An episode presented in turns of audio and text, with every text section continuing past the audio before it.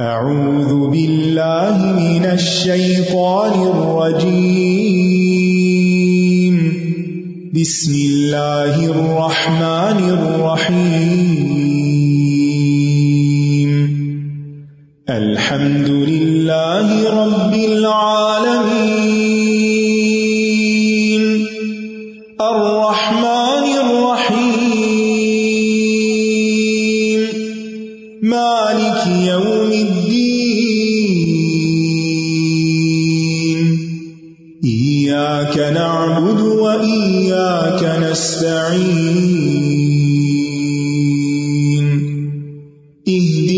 الصراط المستقيم. صراط الذين أنعمت عليهم غير المغضوب عليهم ولا الضالين.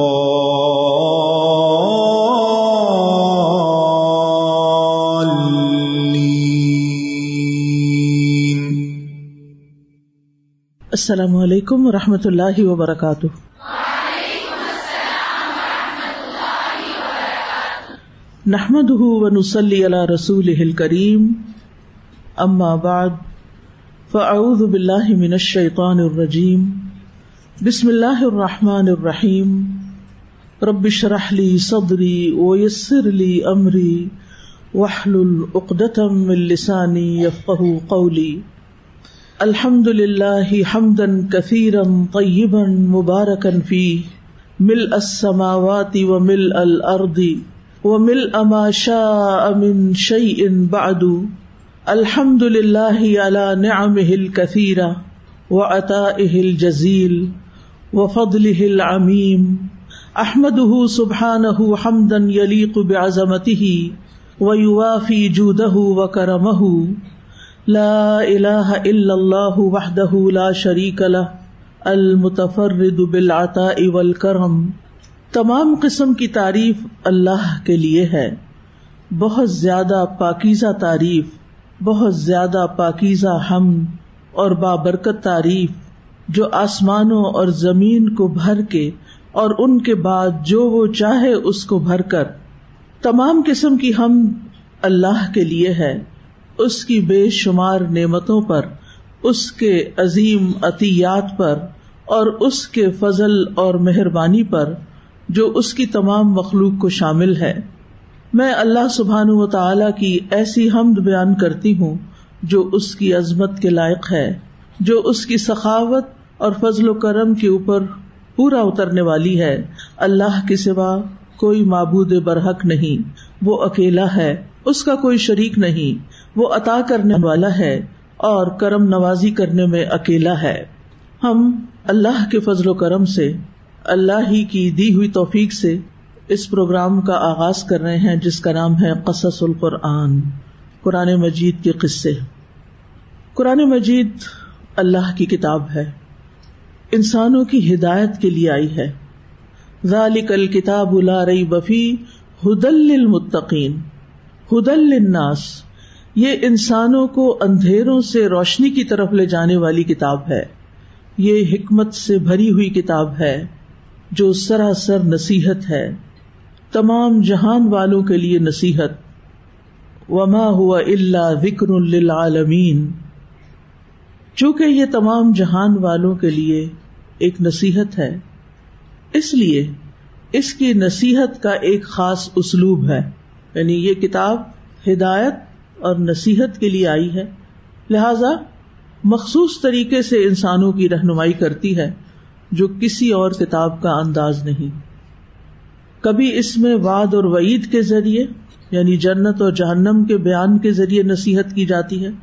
کبھی جنت کی بات سنا کر ترغیب دی جاتی ہے۔ کبھی انسان کی عقل اور ضمیر کو جگایا جاتا ہے۔ کبھی اس میں ایسی آیات لائی جاتی ہیں جو ایک معجزے کی حیثیت رکھتی ہیں، جس سے قرآن کا معجزہ ہونا ثابت ہوتا ہے۔ اور کبھی یہ مختلف قصے بیان کر کے انسان کے لیے واض و نصیحت کا باعث بنتی ہے۔ اور قصہ گوئی ہمیشہ سے انسانی فطرت کے قریب ترین ایک ایسا ذریعہ ہے تعلیم حاصل کرنے کا جو انسان کی نفسیات پر سب سے زیادہ اثر انداز ہوتا ہے اور بہت گہرائی کے ساتھ انسان کے اندر اترتا ہے۔ یعنی قصہ اور کہانی ہر ایک کو پسند ہے، کوئی بچہ ہو، جوان ہو، بوڑھا ہو ہر ایک اس میں دلچسپی لیتا ہے۔ قصہ چاہے جھوٹا بھی ہو، پھر بھی لوگ اس کو ایسے سنتے ہیں جیسے یہ سب سے بڑی سچائی ہے۔ اور اگر قصہ سچا ہو اور قصہ اللہ سبحان تعالی کی طرف سے بیان کردہ ہو، تو پھر اس کے تو کیا ہی کہنے کہ اس سے کیا کچھ نہیں سیکھا جا سکتا۔ جہاں تک قصے کا لفظ ہے اور ہمارا یہ جو عنوان ہے قصص القرآن، تو قصص کا لفظ جو ہے یہ قصے سے نکلا ہے، قصہ۔ اسے قاف کی فتح کے ساتھ بھی پڑھا جا سکتا ہے اور کسرا کے ساتھ بھی، دونوں طرح پڑھا جاتا ہے۔ قصص بھی اور قصص بھی۔ اور دونوں ہی درست ہیں۔ ہو سکتا ہے کہیں آپ قصص پڑھیں اور آپ سوچیں کہ شاید ہم نے غلط پڑھ لیا قصص۔ نہیں، قصص بھی درست ہے اور قصص بھی درست ہے۔ اور یہ قص یا قص قصن سے ہے۔ وہ قصصن قصص اس کا مصدر بھی ہے۔ اس کا لغوی معنی ہے نشان قدم پر چلنا یعنی جہاں کوئی قدم رکھے اور آگے بڑھ جائے تو پیچھے والا اس کے قدم پر قدم رکھے، اس کے آسار قدم کو فالو کرے۔ اسی طرح کسی کام کی تلاش میں جانا، کسی کام کے پیچھے لگ جانا۔ اللہ تعالی کا فرمان ہے وقال اتلی اختی ہی قصی ہی اور اس نے موسا کی بہن سے کہا یعنی موسا علیہ السلام کی والدہ نے موسا علیہ السلام کی بہن سے کہا کہ اس بچے کے پیچھے پیچھے چلتی جاؤ۔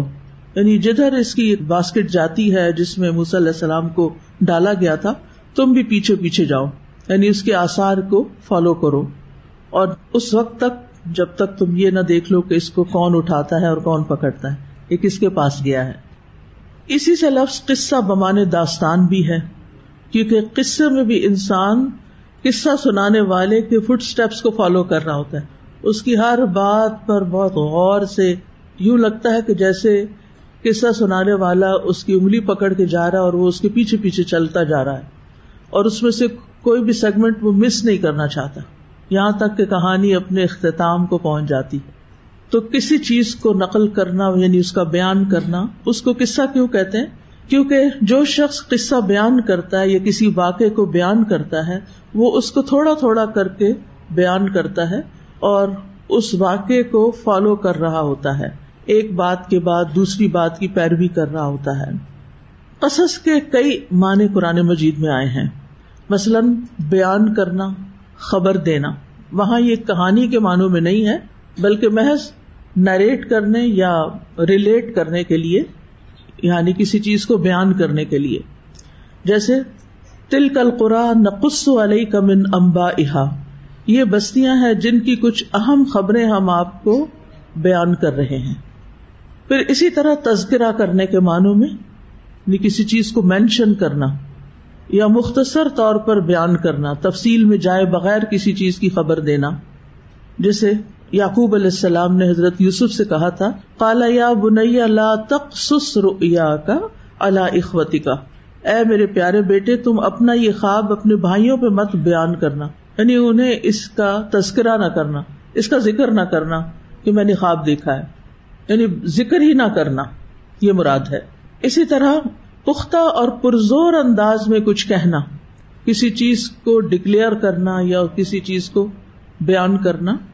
اللہ تعالیٰ فرماتے ہیں، ان الحکم اللہ یقص الحق وہ ہوا خیر الفاصلین۔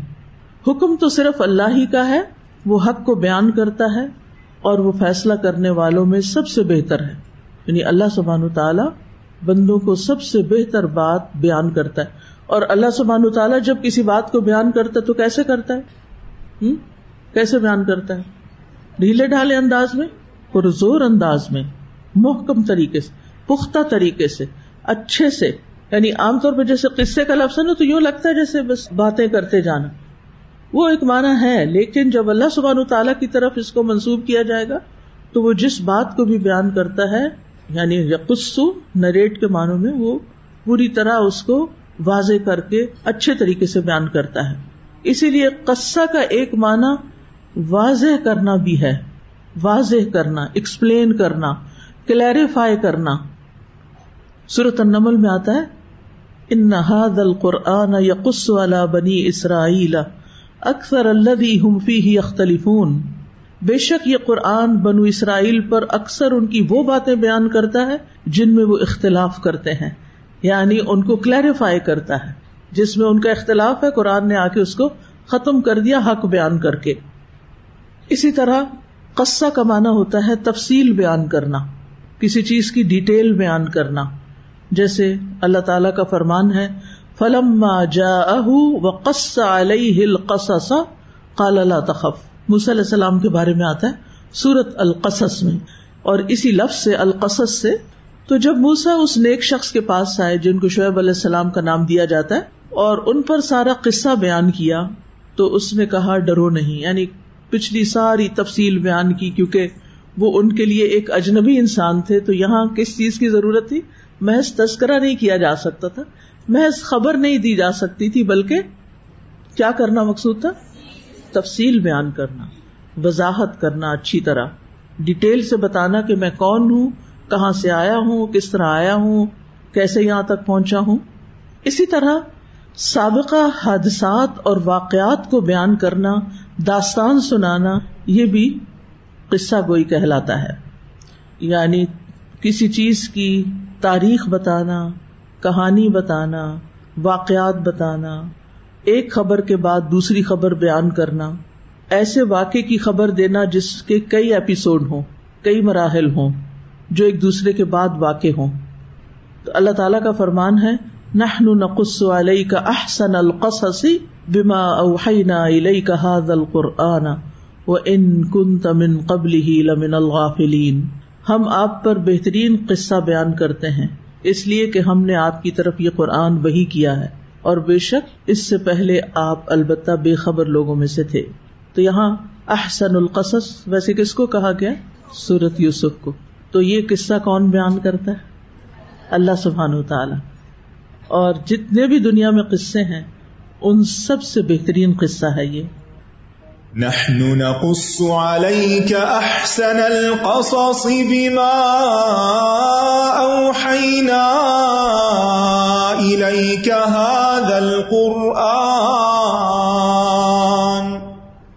بما أوحينا إليك هذا القرآن وإن كنت من قبله لمن الغافلين. اب سوال یہ پیدا ہوتا ہے کہ قصص القرآن سے کیا مراد ہے؟ یہ کون سے قصے ہیں؟ جب قصص القرآن کی بات کی جاتی ہے تو عام طور پر لوگ اس کو صرف قصص الانبیاء تک رکھتے ہیں، جبکہ قرآن مجید میں قصص الانبیاء کے علاوہ بھی قصے بیان ہوئے ہیں۔ کچھ طویل اور کچھ مختصر، کچھ افراد کے اور کچھ جماعت کے۔ تو قرآن مجید میں ماضی کے بہت سے واقعات بیان ہوئے ہیں۔ قوموں کی تاریخ، ملکوں اور شہروں کے تذکرے۔ لیکن ان سب میں عبرت پائی جاتی ہے۔ یعنی قصص القرآن سے مراد وہ عبرت انگیز قصے ہیں جو قرآن مجید میں اللہ تعالیٰ نے اپنے رسول کے ذریعے بیان کیے ہیں۔ دوبارہ بولوں گی، اس کو آپ لکھ لیجیے تاکہ آپ کو یاد رہے کہ آپ جو کچھ سیکھ رہے ہیں، پڑھ رہے ہیں، وہ دراصل ہے کیا۔ اس کا مرکزی مضمون کیا ہے؟ تو قصص القرآن سے مراد وہ عبرت انگیز قصے ہیں جو قرآن مجید میں اللہ تعالیٰ نے اپنے رسول صلی اللہ علیہ وسلم کے ذریعے بیان فرمائے، جن میں پہلی امتوں کے احوال امبیا سابقین اور مختلف اقوام کا ذکر ہے۔ پھر قوموں، قبیلوں، شہروں اور بستیوں کے حالات بھی تاریخی طور پر بیان کیے گئے ہیں۔ انہیں بھی قصص القرآن کہا جاتا ہے۔ تو ہر قوم کے آثار اور حالات اور واقعات کو اللہ تعالیٰ نے ایک بولتی ہوئی تصویر کی شکل میں نقل کیا ہے۔ قرآن مجید کے کئی ایک موضوعات ہیں، لیکن ان میں قصص اور واقعات کا موضوع ایک اہم موضوع ہے۔ ماضی کے جو واقعات ہیں، ان میں زیادہ تر اللہ تعالیٰ نے امبیا علیہ السلام کے واقعات بیان کیے۔ اور یہی زیادہ تر بیان ہوئے ہیں۔ یعنی باقی واقعات بھی ہیں، مگر وہ ان کی تعداد کم ہے۔ زیادہ قصے کن کے بیان ہوئے ہیں؟ امبیا علیہ السلام کے۔ لیکن ان کے علاوہ بھی بعض نیک یا نافرمان، افراد یا اقوام کے واقعات بھی مختلف جگہوں پر بیان ہوئے ہیں۔ تو مجموعی طور پر قصص القرآن کی تین اقسام ہیں۔ یعنی جتنے بھی قصے بیان ہوئے ہیں، ان کو ہم تین گروپس میں ڈیوائڈ کر سکتے ہیں۔ نمبر ایک امبیا اور رسول کے قصے، جو حوادث اور واقعات ان کو مومنوں کے ہمراہ اور کافروں کے ہمراہ پیش آئے۔ یعنی ایک قسم جو ہے وہ امبیا اور رسولوں کے بارے میں ہے۔ اور جو جو واقعات ان کو پیش آئے، چاہے وہ اہل ایمان کی طرف سے تھی یا پھر کفار کی طرف سے، ان کا انکار کرنے والوں کی طرف سے۔ تو قرآن کریم میں کل ستائیس امبیا علیہ السلام کا ذکر آیا ہے اور ان کے واقعات بیان ہوئے۔ سورت النساء میں آتا ہے وہ رسول قد قصص ہم علیہ کا من قبل و رسول الم نقص ہم علیہ و اللہ موسا تکلیما اور اس سے پہلے ہم نے کئی رسولوں کے قصے آپ پر بیان کیے ہیں اور کئی رسول ہیں جن کے قصے ہم نے آپ پر بیان نہیں کیے تو اس سے کیا پتا چلتا ہے کہ بعض امبیا کا صرف نام آتا ہے ان کا کوئی واقعہ یا قصہ یا ان کی کوئی تفصیل قرآن میں نہیں آتی اور بعض کی بہت تفصیل آتی ہے یعنی دونوں طرح کے نام ہیں، دونوں طرح کے لوگ ہیں۔ اور اللہ نے موسا علیہ السلام سے کلام کیا جیسے کلام کیا جاتا ہے۔ پھر اسی طرح سورت غافر میں اللہ تعالیٰ فرماتے ہیں، وَلَقَدْ أَرْسَلْنَا رُسُلًا مِّن قَبْلِكَ مِنْهُمْ مَنْ قَصَصْنَا عَلَيْكَ وَمِنْهُمْ مَنْ لَمْ نَقْصُصْ عَلَيْكَ وَمَا كَانَ لِرَسُولٍ أَن يَأْتِيَ بِآيَةٍ إِلَّا بِإِذْنِ اللَّهِ۔ فَإِذَا جَاءَ أَمْرُ اللَّهِ قُضِيَ بِالْحَقِّ وَخَسِرَ هُنَالِكَ الْمُبْطِلُونَ۔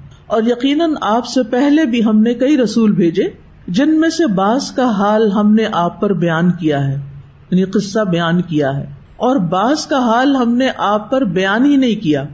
یعنی آپ سے پہلے جو رسول گزرے ہیں، ان میں سے کچھ کی تفصیل آپ کو بتائی ہے، اور کچھ کے بارے میں ہم نے آپ کو کیا کیا؟ کچھ بھی نہیں بتایا۔ ٹھیک ہے۔ اس کی بھی کوئی حکمت ہوگی۔ اور کسی رسول کے لیے یہ قدرت نہیں کہ وہ اللہ کے عزن کے بغیر کوئی نشانی لے آئے۔ پھر جب اللہ کا حکم آ جائے گا، تو حق کے ساتھ فیصلہ کر دیا جائے گا اور اس جگہ اہل باطل خسارے میں پڑ جائیں گے۔ یہ سورت غافر کی آیت نمبر سیونٹی ایٹ ہے۔ تو یہ تھی پہلی قسم قصوں کی۔ کیا؟ امبیا اور رسول کے قصے، شابش۔ نمبر دو امبیا کے علاوہ دیگر لوگوں کے قصے۔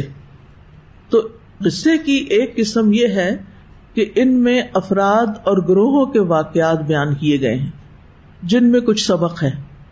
جیسے مریم علیہ السلام کا قصہ، لقمان علیہ السلام کا قصہ، اس شخص کا قصہ جو ایک بستی سے گزرا، جو اپنی چھتوں پر گری پڑی تھی۔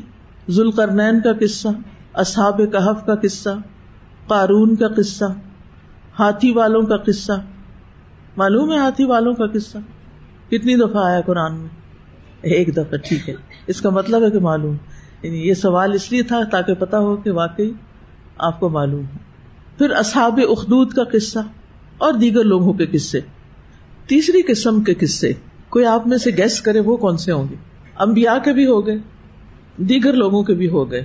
اب قصے تو ختم ہو گئے۔ اب نبی صلی اللہ علیہ وسلم کے زمانے میں رونما ہونے والے واقعات، ٹھیک ہے؟ جن میں بڑا حصہ غزوات کا ہے۔ غزب بدر، یہ پوری کہانی، یہ تاریخ ہے۔ غزب عہد غزب احزاب، بنو قریضہ کا واقعہ، بنو نذیر کا واقعہ، یہ کہاں ہے؟ حشر شہباز، بارک اللہ زید بن حارثہ واقع عفق ابو لہب کا واقعہ۔ تو یہ واقعات بھی ہیں جو نبی صلی اللہ علیہ وسلم ہی کے زمانے سے تعلق رکھتے ہیں۔ ٹھیک ہے؟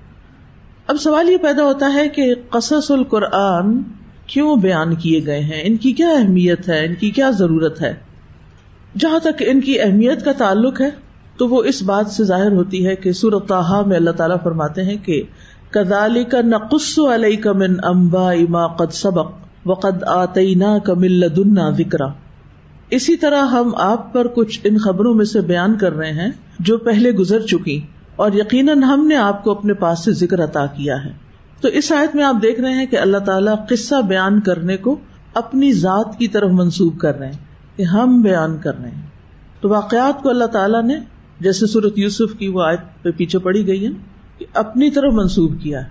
جس چیز کو اللہ تعالیٰ اپنی طرف منسوب کرے وہ چیز کیسی ہوتی ہے؟ بڑی اہم، بڑی محترم، بہت امپورٹنٹ کس کس چیز کو اللہ تعالیٰ نے اپنی طرف منسوب کیا ہے؟ ناقت اللہ اور بیت اللہ اور شاعر اللہ۔ یس ویری امپورٹینٹ شابش اور کتاب اللہ یس کتاب اللہ شاباش۔ رسول اللہ ویری گڈ سبغت اللہ گڈ گڈ اور حدود اللہ یس کلیمت اللہ یس آیات اللہ اولیاء اللہ۔ اللہ ان اولیاء اللہ لا خوف علیہم ولا هم يحزنون یہ قرآن میں تدبر ہوتا ہے، قرآن میں غور و فکر کرنا۔ اب انشاءاللہ جب آپ پڑھیں گے نا، تلاوت کریں گے۔ تو جہاں اللہ کا لفظ آئے گا نا، وہ قرآن مجید ملتے نا جہاں اللہ کا لال لال لکھا ہوتا ہے۔ تو اگر آج آپ جا کے تھوڑا سا دیکھیں نا، کھول کے ورکے، اللہ کے ساتھ کیا لفظ آیا ہے پیچھے۔ اگر اسم ہوگا تو وہ پھر نسبت ہو مزاح مضافل بھی بن جاتا ہے۔ ٹھیک ہے؟ لیکن ضروری نہیں کہ صرف مزاح مضافل کے طور پر یہاں اللہ تعالیٰ اس کو اپنا فیل قرار دیتے ہیں۔ اب دیکھیں، ایک اللہ تعالیٰ کے نام ہوتے ہیں، ایک اللہ تعالیٰ کی صفات ہوتی ہیں اور ایک اللہ سبحان و تعالیٰ کے افعال ہوتے ہیں۔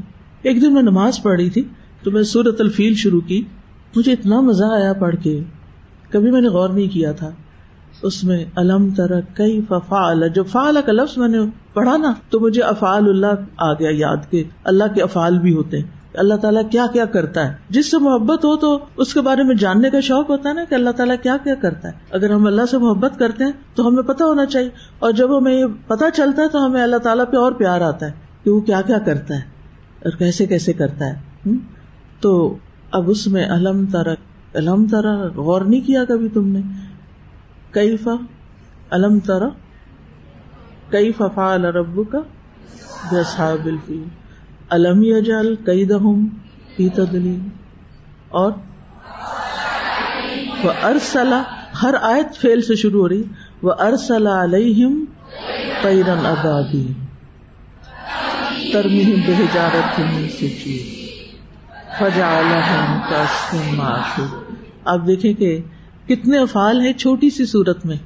اور یہ سارے اللہ سبحان تعالیٰ کی قدرت ظاہر کر رہے ہیں۔ اللہ کی قدرت بیان کر رہے ہیں۔ تو ایک حیبت بھی آتی کہ اللہ تعالیٰ تو کچھ بھی کر سکتا ہے اور اس کے مقابلے میں کوئی اور ایسا نہیں کہ جو یہ سب کر سکے۔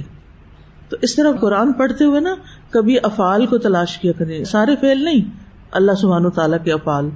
کبھی اسما کے اوپر غور کیا کرے کبھی صفات کو دیکھا کرے ٹھیک ہے؟ تو اس سے اللہ تعالیٰ کی معرفت ہوتی۔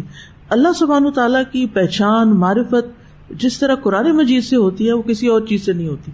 بس شرط یہ ہے کہ ہم اس پہ غور و فکر کریں اور جتنا جتنا انسان کو اللہ سبحان و تعالی کا تعارف حاصل ہوتا جاتا ہے، اتنا ہی قرب بڑھتا جاتا ہے، اتنی محبت بڑھتی جاتی۔ پھر اس کے نتیجے میں تقوا بھی آتا ہے، پھر اس کے نتیجے میں توکل بھی آتا ہے۔ اس کے نتیجے میں انسان کے اندر سے خوف اور غم اور فکر اور پریشانیاں بھی اتنی تیزی سے نکل جاتی ہیں۔ کیونکہ اس کو پتا ہوتا ہے کہ میرے ساتھ ایک وہ ہستی ہے جو اتنی پاورفل ہے، جتنی اس کی مخلوق میں سے کوئی بھی نہیں ہے۔ اور میں اس پر ایمان رکھتی ہوں۔ میں اسی سے دعائیں کرتی ہوں۔ پھر دعا کے اندر بھی ایک یقین پیدا ہوتا ہے اور ایک لطف پیدا ہوتا ہے۔ پھر عبادت کی لذت حاصل ہوتی پھر خوشبو بھی آتا ہے۔ یہ وہ چیز ہے نا جو ہم میں سے ہر شخص چاہتا ہے کہ اس کی زندگی میں ہو ہم بازو کا تو اپنے آپ سے تنگ پڑتے ہیں، کہ پڑھتے بھی رہتے ہیں، پھر بھی دل کی حالت نہیں بدلتی۔ تو اللہ کی پہچان سے دل کی حالت بدلتی ہے۔ اور اللہ کی پہچان خود اللہ تعالیٰ نے جیسی کرائی ہے نا، ویسی کوئی کرا ہی نہیں سکتا کسی کو پتا ہی نہیں اس طرح۔ اور اس کے بعد رسول اللہ صلی اللہ علیہ وسلم نے۔ تو یہاں قصص القرآن کو اللہ سبحان و تعالی نے اپنی طرف منسوخ کیا ہے۔ اور نبی صلی اللہ علیہ وسلم کو حکم دیا ہے کہ وہ کیا کرے؟ قصہ بیان کرے۔ پہلے ہم ذرا پچھلی والی بات کو دیکھتے ہیں۔ سورت یوسف کی آیت نمبر تین۔ نحن نقص عليك أحسن القصص بما أوحينا إليك هذا القرآن، وإن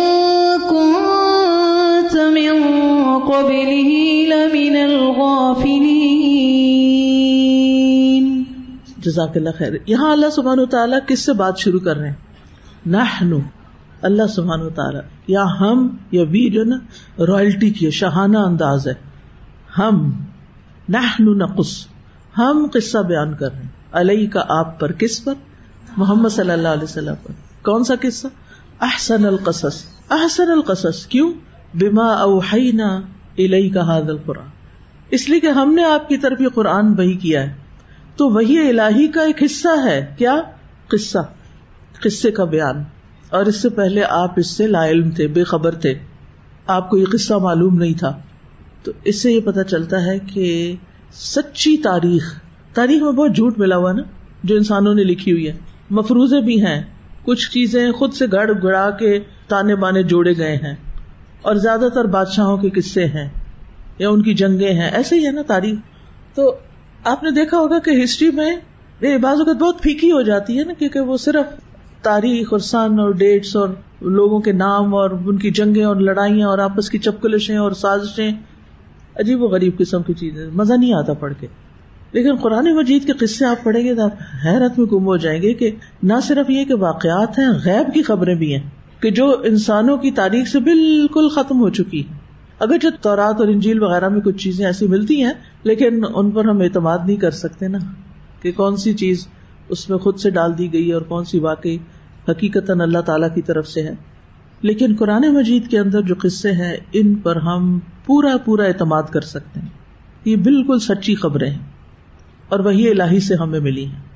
اور پھر یہ کہ قصے بیان کرنے کی اہمیت اس لیے بھی ہے کہ اللہ سبحان تعالیٰ نے نبی صلی اللہ علیہ وسلم کو اس کا حکم دیا۔ سورت العراف میں آتا ہے قصص لعلهم يتفکرون۔ آپ قصے بیان کرتے رہیں؟ شاید کہ یہ لوگ کچھ غور و فکر کریں۔ القصص لعلهم يتفکرون۔ تو قصے کس لیے بیان کریں؟ کیا مقصد ہے؟ غور و فکر۔ اللہ نے انسان کو عقل دی ہے اور اس عقل کی بنیاد پر انسان کی فضیلت ہے، باقی مخلوق پر۔ تو دنیا میں وہ انسان عزت پا جاتا ہے جو اپنی عقل کو استعمال کرتا ہے، جو غور و فکر سے کام لیتا ہے۔ قرآن مجید میں غور و فکر کرنے والوں کی فضیلت بیان کی گئی ہے کہ وہ ال الباب ہیں۔ ٹھیک ہے نا؟ سورت عال عمران میں آتا ہے نا؟ ان في خلق السماوات والارض واختلاف الليل والنهار لآيات لأولي الالباب الذين يذكرون الله قياما وقعودا وعلى جنوبهم ويتفكرون في خلق السماوات والارض ربنا ما خلقت هذا باطلا سبحانك فقنا عذاب النار تو کون ہے اولو الالباب؟ جو اللہ کا ذکر کرتے ہیں اور غور و فکر کرتے ہیں۔ وہ عقل مند لوگ ہوتے ہیں۔ ہم میں سے ہر شخص عقل مند کہلانا چاہتا ہے، لیکن عقل سے کام نہیں لیتا۔ تو ہمیں غور و فکر کی عادت ہونی چاہیے۔ اور اس کے لیے دعا بھی کیا کریں کہ اللہ تعالیٰ مجھے اس میں سے سجھا دے، سکھا دے۔ جو آپ اس کے ذریعے مجھے سکھانا چاہتے ہیں، جس کے لیے آپ نے یہ آیت بیان کی ہے، مجھے وہ بات سمجھ آ جائے۔ امام ابن تیمیہ تھے نا، تو بازو کا تو انہیں کوئی بات سمجھ نہیں آتی تھی، تو سب کچھ پڑھنا لکھنا چھوڑ کے نہیں کہ اور زیادہ زیادہ کتابیں پڑھنے لگتے تاکہ میں سمجھوں۔ کیونکہ ہم تو یہ کہتے ہیں نا اچھا نہیں سمجھ آئی تو یہ کتاب دیکھ لیں۔ عادت ایسے ہی کرتے ہیں۔ گوگل پہ سرچ کرنے لگتے ہیں، یہ ڈکشنری دیکھ لیں، فلاں دیکھ لیں، فلاں دیکھ لیں، بات سمجھ آ جائے۔ وہ سب کچھ چھوڑ کے صرف دعا کرنے بیٹھ جاتے تھے۔ یا معلم ابراہیم علمنی و یا مفہم سلیمان فہمنی۔ اے ابراہیم کو سکھانے والے۔ کس نے سکھایا تھا ابراہیم علیہ السلام کو کہ یہ سورج، چاند، ستارہ جو ہے، یہ خدا نہیں ہو سکتے۔ تو ان کا معلم کون تھا؟ اللہ ہی نے سکھایا۔ تو یا معلم ابراہیم، علمنی۔ اللہ مجھے بھی علم دے، مجھے بھی علم چاہیے۔ ربی زدنی علما۔ کیونکہ علم کی وجہ سے ہی آگے پڑھیں گے آپ آدم علیہ السلام کے قصے میں۔ علم ہی کی وجہ سے آدم علیہ السلام کو شرف ملا ملائکا کا سجدہ ملا۔ تو علم جو ہے نا، وہ معمولی چیز نہیں، سب سے بڑی دولت ہے۔ جس کے پیچھے بھاگنا چاہیے انسان کو، اور جس کے لیے محنت کرنی چاہیے، اور جس کے لیے وقت لگانا چاہیے۔ تو ہم دیکھتے ہیں کہ وہ دعا کر رہے ہیں، دعا کر رہے ہیں، اور ایک دفعہ نہیں ریپیٹڈلی یہی پڑھے جا رہے ہیں۔ وہ یا وہ فہم سلیمان فہمنی اور اے سلیمان، کو سمجھا دینے والے، مجھے بھی سمجھا دے۔ مجھے یہ بات سمجھ آ جائے۔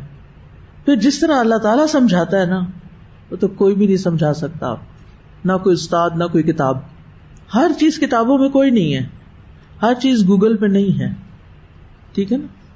ہم یہ ٹریولنگ کر رہے تھے نا پچھلے ایک ڈیڑھ مہینے سے تو جب ہم گوگل میپس پہ جاتے تو اب پاکستان میں تو بہت سی گلیوں کے نمبر ہی کوئی نہیں ہے اور بہت سی جگہوں کے کوئی نام نشان نہیں، نہ سڑک کا نام، نہ۔ اب وہ کیا ہوتا تھا، ایک جگہ جا کے تو اسٹاپ ہو جاتا تھا، نہ دائیں، نہ بھائیں لاسٹ لاسٹ اب کیا کریں؟ اب ہدایت کہاں سے آئے؟ تو انسان جتنی بھی کوشش کر لے، انسان پرفیکٹ نہیں ہو سکتا۔ لیکن اللہ سبحان و تعالیٰ کی طرف سے جو وہی آئی ہے نا، یہ وہی الہی، اس کے اندر جو ہدایت ہے، اس کے اندر جو گائیڈنس ہے، وہ کہیں بھی نہیں ہے۔ اور یہی powerful healer of the heart ہے۔ یعنی ہمارے دلوں کے لیے شفا ہے، جو کہیں بھی نہیں اور۔ تو اس لیے اس کو معمولی چیز نہ سمجھے اور ان قصوں کو بھی معمولی نہ سمجھے یہ آپ کو غور و فکر کی دعوت دیتے ہیں یہ صرف ایک کہانی کے طور پہ سن کے نہیں اٹھ جانا، بلکہ خود بھی جا کے غور و فکر کرنا ہے۔ پھر اسی طرح ہم دیکھتے ہیں کہ باقی امبیا بھی اپنے سے پہلی اقوام کے قصے بیان کرتے تھے۔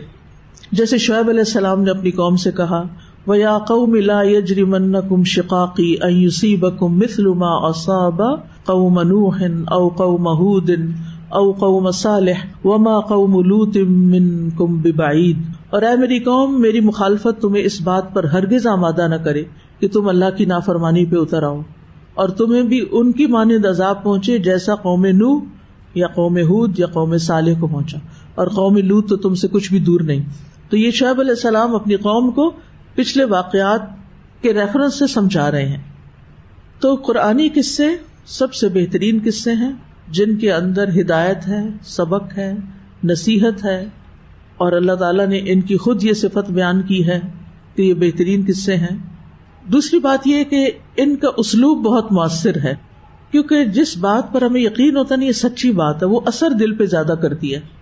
اور پھر ایک ان میں بہت سی حکمتیں ہیں، اور عبرتیں ہیں، اور نصیحتیں ہیں، اور بہت نفع ہے ان میں، فائدہ مند ہے پھر آپ دیکھیں کہ غیر ضروری تفصیلات نہیں ہیں۔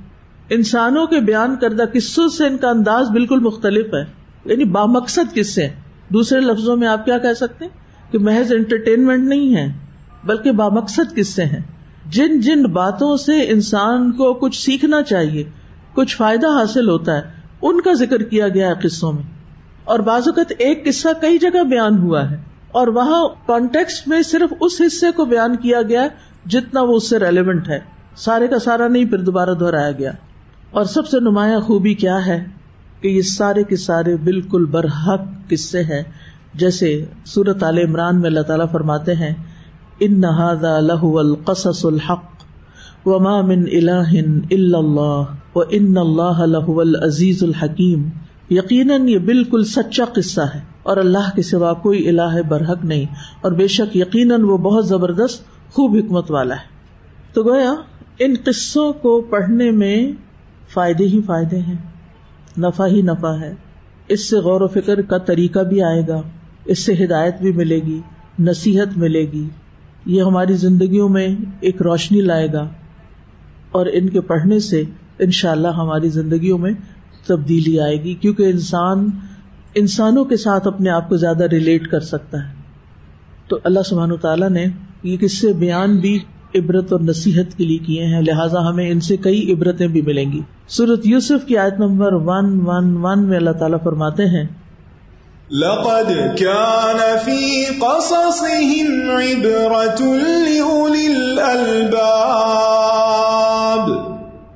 ما كان حديثا يفترى ولكن تصديق الذي بين يديه وتفصيل كل شيء وهدى ورحمه وهدى ورحمة لقوم يؤمنون. اور البتہ ان قصوں میں عقل والوں کے لیے ایک عبرت ہے۔ یہ ایسی بات نہیں جو گھڑ لی گئی ہو۔ بلکہ یہ اس چیز کی تصدیق ہے جو اس سے پہلے ہے اور ہر چیز کی تفصیل ہے اور ان لوگوں کے لیے ہدایت اور رحمت ہے جو ایمان لاتے ہیں۔ امبیا کے واقعات خاص طور پر نبی صلی اللہ علیہ وسلم کے دل کو سبات اور آپ کو ثابت قدمی عطا کرنے کے لیے بیان کیے گئے تھے۔ یعنی ان واقعات کو بیان کرنے کا ایک اور مقصد قرآن نے کیا بتایا؟ کہ نبی صلی اللہ علیہ وسلم کے دل کو جما دیا جائے۔ کیونکہ آپ بہت سی مشکلات ہارڈ شپس فیس کر رہے تھے۔ اس سے پھر آپ کے اندر اطمینان ہوگا کہ یہ مشکلات صرف مجھے ہی پیش نہیں آئی بلکہ مجھ سے پہلے امبیا پر بھی آئی ہیں تو اس طرح جب آپ کے اندر اطمینان ہوگا تو دیگر مومن بھی مطمئن ہو جائیں گے۔ کیونکہ اگر لیڈر گھبرا جائے، لیڈر کے اندر بے چینی ہو، لیڈر پینک ہو جائے، تو پھر کیا ہوتا ہے؟ اگر گھر میں کبھی امی رونے لگ جائیں تو آپ کو کچھ ہوتا ہے؟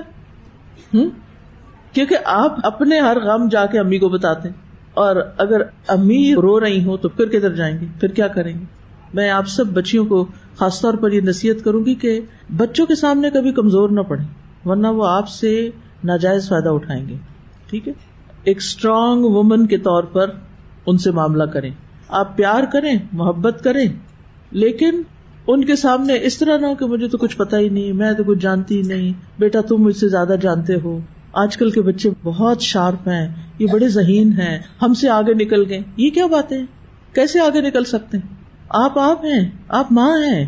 جو کہ مائیں اس طرح کی باتیں کرتے ہیں نا۔ اچھا اب یہ باتیں بچوں پر کیسے اثر انداز ہوتی ہیں؟ ان کو شیر مل جاتی کس بات کی؟ ہماری ماں کو تو کچھ پتا ہی نہیں۔ وہ تو دنیا کو جانتی نہیں۔ لہٰذا ہم جیسے چاہیں اس کو ڈاش دے جائیں۔ ہم جیسے چاہیں اس کے ساتھ ڈیل کر لیں۔ بچے پھر فائدہ اٹھاتے ہیں۔ خاص طور پر ٹیکنالوجی کے معاملے میں۔ ہر چیز ہم بے بس ہو کے بچوں کو کہتے ہیں، مجھے سمجھ ہی نہیں آ رہی، مجھے پتا نہیں چلتا، یہ پتا نہیں فون کو کیا ہو گیا۔ بھائی ایک دفعہ بند کر کے کھول لو، سبھی ٹھیک ہو جائے گا۔ ایسی کیا بڑی بات ہے۔ اور چونکہ ہم خود پینک ہو جاتے ہیں، لہٰذا وہ ذرا سا ٹک ٹک کرتے ہیں اور وہ چل پڑتا ہے اور وہ سمجھتے ہیں کہ ہم آگے بڑھ گئے ٹھیک ہے، کبھی لاڈ پیار میں تھوڑی بہت ایسی بات ہو بھی جائے، لیکن آپ کو علم کے اعتبار سے تقوا کے اعتبار سے، عبادات کے اعتبار سے، اخلاق کے اعتبار سے ہر لحاظ سے اپنے بچوں سے آگے ہونا چاہیے، تاکہ آپ ان کے لیے ایک رول ماڈل ہوں۔ وہ آپ کو دیکھیں کہ ہماری امی نہیں تھکتی تو ہم کیوں تھک جاتے ہیں؟ امی اگر تحجد کے وقت اٹھ سکتی ہیں تو ہم کیوں نہیں اٹھ سکتے؟ ہم فجر بھی قزا کر دیں۔ تو امی کو بچوں کے سامنے رونا نہیں چاہیے۔ یہ ایک ویکنیس ہوتی ہے۔ ٹھیک ہے، کبھی محبت میں، پیار میں ایک آدھ آنسو ٹپک جائے تو ٹپک جائے، لیکن ایسے نہیں کہ آپ اپنی کمزوری ظاہر کریں۔ اور دوسری چیز یہ کہ کبھی باپ کی شکایتیں بچوں کے آگے مت لگائیں۔ اگر آپ کا اختلاف ہے اپنے شوہر کے ساتھ، تو اس کو بیڈ روم کے اندر ہی حل کریں۔ وہ بچوں تک نہیں جانا چاہیے۔ کیونکہ مرد مرد ہے، عورت عورت ہے۔ ویسے ہی اختلاف ہے۔ یعنی وہ دونوں ایک چیز ہے ہی نہیں۔ ان کی سوچ، وہ بایولوجیکلی بھی فرق ہے ان کی شکل و صورت اور جسم بھی الگ الگ نظر آتا ہے۔ تو پھر یہ کیسے ہو سکتا ہے کہ وہ ہر بات ایک طرح سوچے وہ ایک مشورہ دیں گے، آپ کوئی اور دیں گی، پھر کرتے کرتے حکمت کے ساتھ ان کو اپنے ڈب پہ لے آئے یہ اللہ نے عورتوں کو طریقہ بتایا ہے۔ عقل مند عورتیں ایسے ہی کرتی۔ لیکن بچوں کو یہ نہ کرے تمہارے ابا تو یہ نہیں کرتے، تمہارے ابا یہ نہیں مانتے، تمہارے ابا نے یہ غلط کر دیا تمہیں۔ بھائی، وہ ان کا باپ ہے، وہ اسے بھی اسٹرانگ دیکھنا چاہتے ہیں۔ وہ آپ کے مقابلے میں اس کو کمزور نہیں دیکھنا چاہتے۔ تو اس لیے اگر آپ کو اپنے ہسبینڈ کی کوئی بھی خامی پتا ہے تو وہ اپنے تک رکھے ان تک نہ لے جائیں۔ اس سے آپ ان کی تربیت خراب کر دیں گے۔ ٹھیک ہے؟ تو بہرحال زندگی میں سبات ثابت قدمی، اچھے کاموں کو جم کے کرنا، کیونکہ بعض اوقات ہم کہتے ہیں کہ ہمارے بچے کہیں ٹکتے نہیں، انہیں کوئی کام دیتے ہیں وہ کرتے نہیں۔ کیونکہ ہو سکتا ہے کہ وہ غلط عادت ہمارے اپنے اندر ہی ہو۔ وہ کبھی ایک سبجیکٹ رکھتے ہیں، کبھی دوسرا رکھتے ہیں، کبھی یہ کرتے ہیں، کبھی وہ کرتے ہیں۔ تو ہو سکتا ہے ہم بھی ایسے ہی کرتے ہیں اور بعض اوقات نہیں بھی ہوتا ایکسپشنل کیسز بھی ہوتے ہیں۔ تو جو کروانا چاہتے ہیں نا آپ ان سے، آپ خود کر کے بتائیں انہیں۔ ایسے کرتے ہیں۔ تو قرآن مجید میں آتا ہے وکل نقص علیہ کا من امبا ارسل مانو سب بھی تو بھی فعادک و جا کفیحا دہل حق و مو عزت و ذکر للمؤمنین اور ہم رسولوں کی خبروں میں سے ہر وہ چیز تجھ سے بیان کرتے ہیں۔ جس کے ساتھ ہم آپ کے دل کو ثابت رکھتے ہیں اور تیرے پاس سن میں حق اور مومنوں کے لیے نصیحت اور یاد دہانی آئی ہے۔ یعنی ان واقعات کے اندر آپ کے لیے ثابت قدمی کا سبق بھی ہے اور مومنوں کے لیے نصیحت اور یاد دہانی بھی ہے۔ پھر یہ کہ قصے ترغیب دینے کے لیے بھی ہوتے ہیں، شوق دلانے کے لیے بھی۔ اور یہ بھی تربیت میں بڑا اہم کردار ادا کرتے ہیں۔ مثلاً آپ کا بچہ کھانا نہیں کھاتا۔ آپ چڑیا کی کہانی ان کو سنا سکتے ایک چڑیا تھی، اس نے گھونسلہ بنایا، چڑے نے بھی مل کے بنایا، پھر اس میں انڈے دیے، پھر ان انڈوں کے اوپر کبھی ایک بیٹھتا تھا، کبھی دوسرا، پھر کچھ دن کے بعد ان کے بچے نکل آئے۔ چھوٹے چھوٹے بچے تھے، وہ ان کے لیے کھانا لاتے تھے تو وہ ایسے منہ کھول کے کھاتے تھے۔ اب یہ چھوٹی سی کہانی آپ ان کو وہ امیجن کر لیا نا آپ نے وہ چڑیا منہ میں ڈالتے کیسے منہ کھولتے؟ اتنا بڑا منہ کھولتے ہیں کہ ہمیں دے دیں، ہمیں دے دیں کھانا۔ تو ہو سکتا ہے آپ کی کہانی سنتے سنتے بچہ منہ کھول دے، اور آپ اس کے منہ میں نوالا ڈال دیں تو اس طرح کی یعنی ترغیب دینے کے لیے، اور یہ سچی کہانی میں جھوٹی بھی نہیں ہے ایسا ہی ہوتا ہے ریالٹی تو اس طرح کی چیزیں جو ہیں، وہ جب انسان دیکھتا ہے، کوئی اور کر رہا ہے، یہ انسان کی فطرت میں۔ کوئی انسان کر رہا ہے، کوئی چڑیا کر رہی ہے، کوئی اور کر رہا ہے۔ پھر انسان کہتا ہے، چلو میں بھی کروں۔ کچھ کام ہوتے ہیں نا، ہمیں بڑے مشکل لگ رہے ہوتے ہیں۔ مثلاً آپ نے فرض نماز پڑھی۔ اور شیطان کہہ رہا ہے، اٹھو، چھوڑو سنت سنت ہی ہے نا، چلو چلتے ہیں۔ لیکن آپ دیکھتے ہیں، آپ کی دوست جو وہ سنت پڑھ رہی ہے۔ اب آپ کیا کریں گے؟ بیٹھ کے اس کا انتظار کریں گے؟ آپ کہیں گے، اتنے میں میں بھی پڑھ ہی لیتی ہوں۔ تو وہ آپ کا ارادہ بدل جائے گا۔ تو جب ہم ان واقعات کو دیکھتے ہیں، تو ہمارے اندر کچھ کرنے کا شوق بھی ابھرتا ہے۔ ایک ترغیب ملتی ہے۔ اور خاص طور پر جو پچھلے قوموں کے واقعات، جیسے حضرت آسیہ کا واقعہ ہے۔ سبحان اللہ، جب بھی میں پڑھتی ہوں جب بھی پڑھتی ہوں ایسی قبت دل میں آتی ہے، ایسی کریج دل میں آتی ہے۔ ایسا ایمان پختہ ہوتا ہے، ایسا یقین بڑھتا ہے۔ ایسی دعا کے اندر ایک سوز آ جاتا ہے، کیونکہ خاتون ہے نا، یہی چیز اگر کسی مرد کے ساتھ گزری ہوتی تو شاید اس درجے کا اثر نہ ہوتا۔ پھر حضرت مریم کی پاکیزگی اور ان پر الزام تراشی اور اس کے جواب میں ان کا رویہ، سبحان اللہ، خواتین تھی نا وہ۔ پھر حضرت حاضرہ کا قصہ ہم پڑھتے ہیں حدیث کے اندر، اس سے ایک اور سبق ملتا ہے۔ جیسے لوگ ناول پڑھتے ہیں، کہانیاں پڑھتے ہیں، جھوٹی سچی یا ڈرامے دیکھتے ہیں، جن کی کوئی بازو کا اصل ہی نہیں ہوتی یا کہیں سے کوئی کانسیپٹ اٹھایا ہوا ہوتا ہے، تو پھر آپ اس اسٹوری کے ساتھ ہی چل پڑتے ہیں۔ قصے کو قصہ اسی لیے کہا گیا نا فالو کرنے لگتے ہیں آپ اس اور آپ اس میں سے کوئی ایک کردار بن جاتے ہیں جو آپ کے قریب ترین ہوتا ہے۔ اور پھر ہر چیز ایسے لگتا ہے جیسے وہ آپ کو کہی جا رہی ہو۔ آپ اپنے اوپر لینے لگتے ہیں۔ تو یہ ایک بہترین انداز ہے سیکھنے کا موٹیویشن حاصل کرنے کا، اور پھر عمل میں بہتری لانے کا۔ مثال کے طور پر حضرت یونس علیہ السلام مچھلی کے پیٹ میں چلے گئے تھے۔ پھر کس دعا کی بدولت نکلے؟ لا الہ الا انت سبحانک انی کنت من الظالمین۔ اچھا تو اللہ تعالیٰ فرماتے ہیں، فاستجبنا له ونجیناہ من الغم وکذالک ننجی المؤمنین۔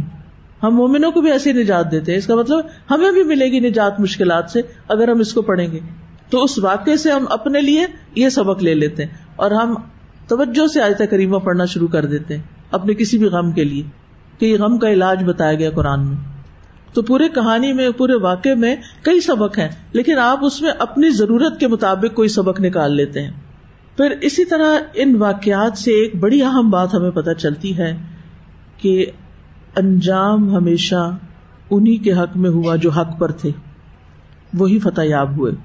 اور قیامت کے دن بھی وہی ہوں گے۔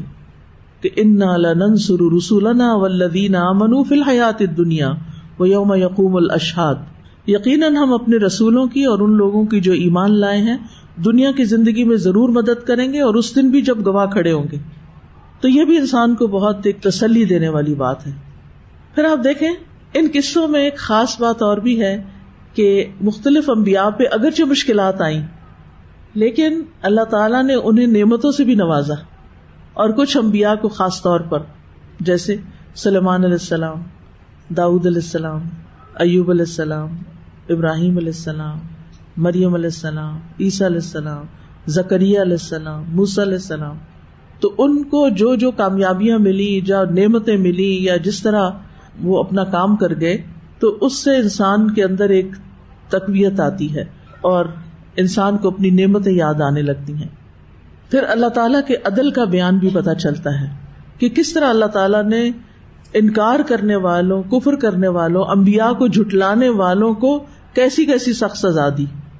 یعنی ان واقعات کا خلاصہ اینڈ کیا نور علیہ السلام کے واقع کے اختتام پر کیا ہوا۔ حود علیہ السلام کے واقعے کے اختتام پر کیا ہوا؟ صالح علیہ السلام کے واقعے کے اختتام پر کیا ہوا؟ کس کو فتح ملی؟ کس کو کامیابی ہوئی؟ ایمان والوں کو۔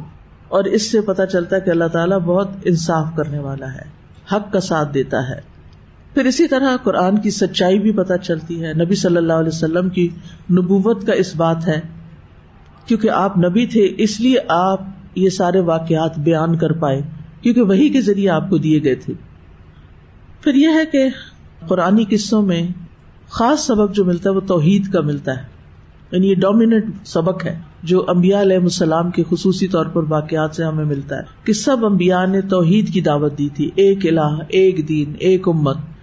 آدم علیہ السلام سے لے کے اور خصوصاً نو علیہ السلام سے لے کے جن کو رسالت ملی، تو محمد صلی اللہ علیہ وسلم تک سب کے سب ایک ہی دین لے کر آئے تھے۔ سب کا دین ایک ہی تھا۔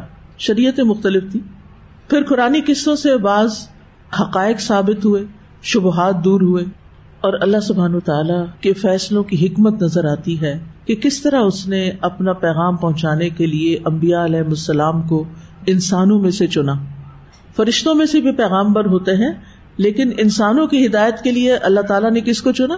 انسانوں کو چنا امبیا کو چنا۔ اللہ یستفی من الملائکتی رسولن و من الناس، ان اللہ سمیع بصیر۔ اللہ فرشتوں میں سے پیغام پہنچانے والے چنتا ہے اور لوگوں میں سے بھی۔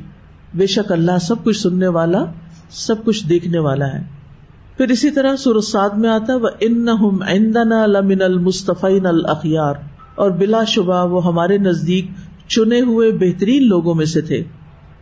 پھر یہ کہ یہ تمام امبیا کون تھے، ان واقعات کو پڑھ کے پتہ چلتا ہے، اللہ تعالیٰ کے انعام یافتہ لوگوں میں سے تھے۔ اللہ تعالیٰ نے ہر نماز میں ہمیں کہا نا کہ اح دن سرات المستقیم سرات الدین انعامتا علیہ مانگی تو ہم ہر نماز کی ہر رکت میں یہ دعا مانگتے ہیں۔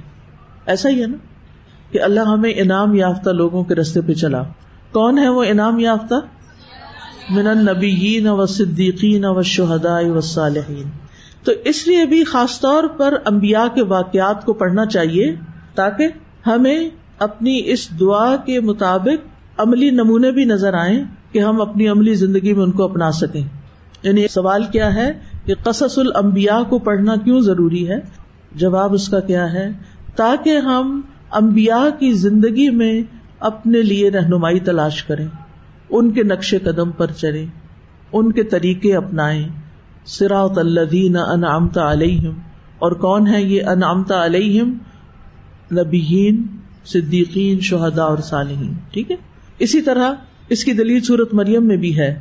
اولئک الذین انعم اللہ علیہم من النبیین من ذریت آدم وممن حملنا مع نوح ومن ذریت ابراہیم و اسرائیل وممن هدینا واجتبینا اذا تتلى علیہم آیات الرحمن خروا سجدا وبکیا یہی لوگ ہیں جن پر اللہ نے انعام کیا نبیوں میں سے۔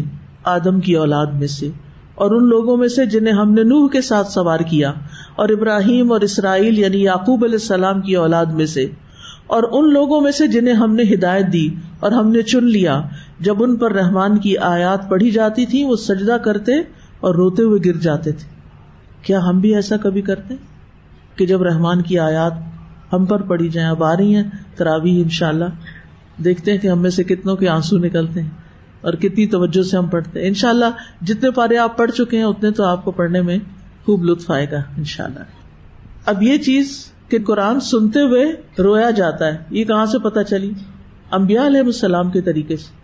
پھر قرآن مجید میں ہمیں امبیا کی اقتدا یا ان کی پیروی کا بھی حکم دیا گیا ہے۔ قرآن مجید میں آتا ہے الا کلین حد اللہ فبی ہدا ہو مقتد یہی وہ لوگ ہیں جنہیں اللہ نے ہدایت دی تو آپ یعنی نبی صلی اللہ علیہ وسلم ان کی ہدایت کی پیروی کریں۔ تو پھر ہمیں کیا حکم دیا گیا کہ ہم کس کی پیروی کریں؟ نبی صلی اللہ علیہ وسلم کی۔ آپ پچھلے امبیا کی پیروی کر رہے ہیں اور ہم آپ کی پیروی کر رہے ہیں۔ اور خاص طور پر جو دین کے دائی ہیں، دین کا پیغام پہنچانے والے ہیں، ان کو تو امبیا کے واقعات ضروری پڑھنے چاہیے تاکہ ان کے دل مضبوط ہوں، ان کو تبلیغ دین کا طریقہ آئے۔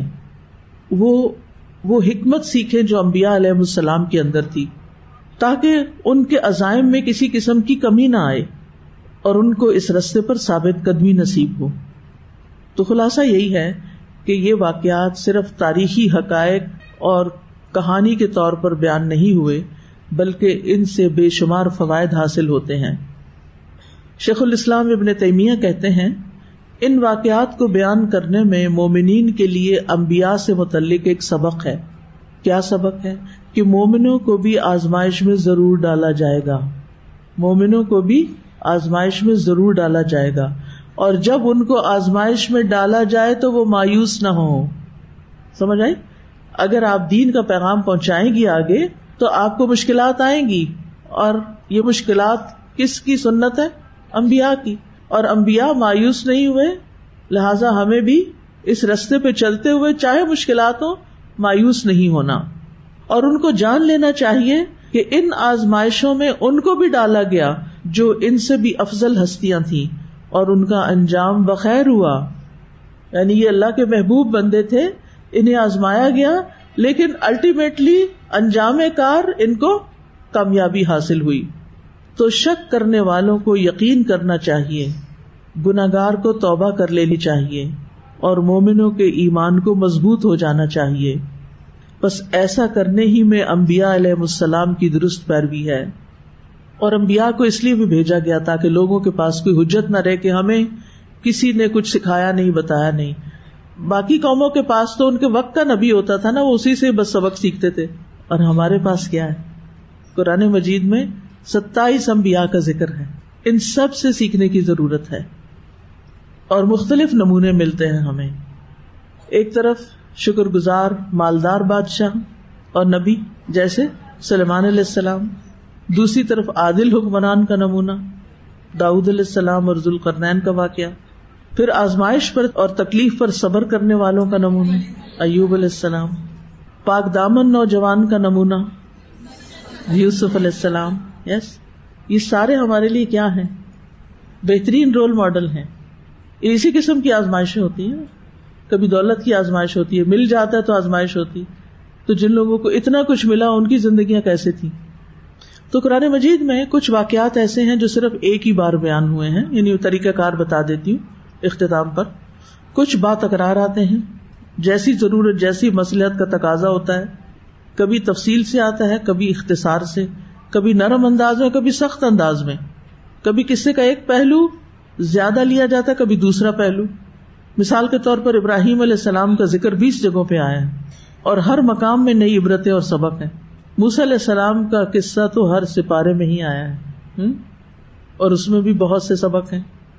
اور پھر تکرار سے یہ بات بھی پتہ چلتی ہے کہ اس قصے کی زیادہ اہمیت ہے۔ اور تاکید کے لیے ایک بار بھی جو بیان کیا گیا ہے، وہ تاکہ لوگوں کے دلوں میں بیٹھ جائے۔ یہیں سے سبق لے لیں جو لینا ہے۔ اسی طرح ہمیں وہ واقعات اور اس زمانے کے لوگوں کے مزاج اور نفسیات کا بھی پتہ چلتا ہے۔ اور آج جب ہم ویسے ہی لوگ دیکھتے ہیں تو انسان سبق نے کنکلوڈ کرتا ہے، انسان نہیں بدلا۔ حالات بدل گئے، انسان نہیں بدل انسان وہی ہے۔ جس طرح انہوں نے پیغمبروں کے ساتھ معاملہ کیا۔ آج بھی دین والوں کے ساتھ کچھ ملتے جلتے معاملات ہی ہوتے ہیں۔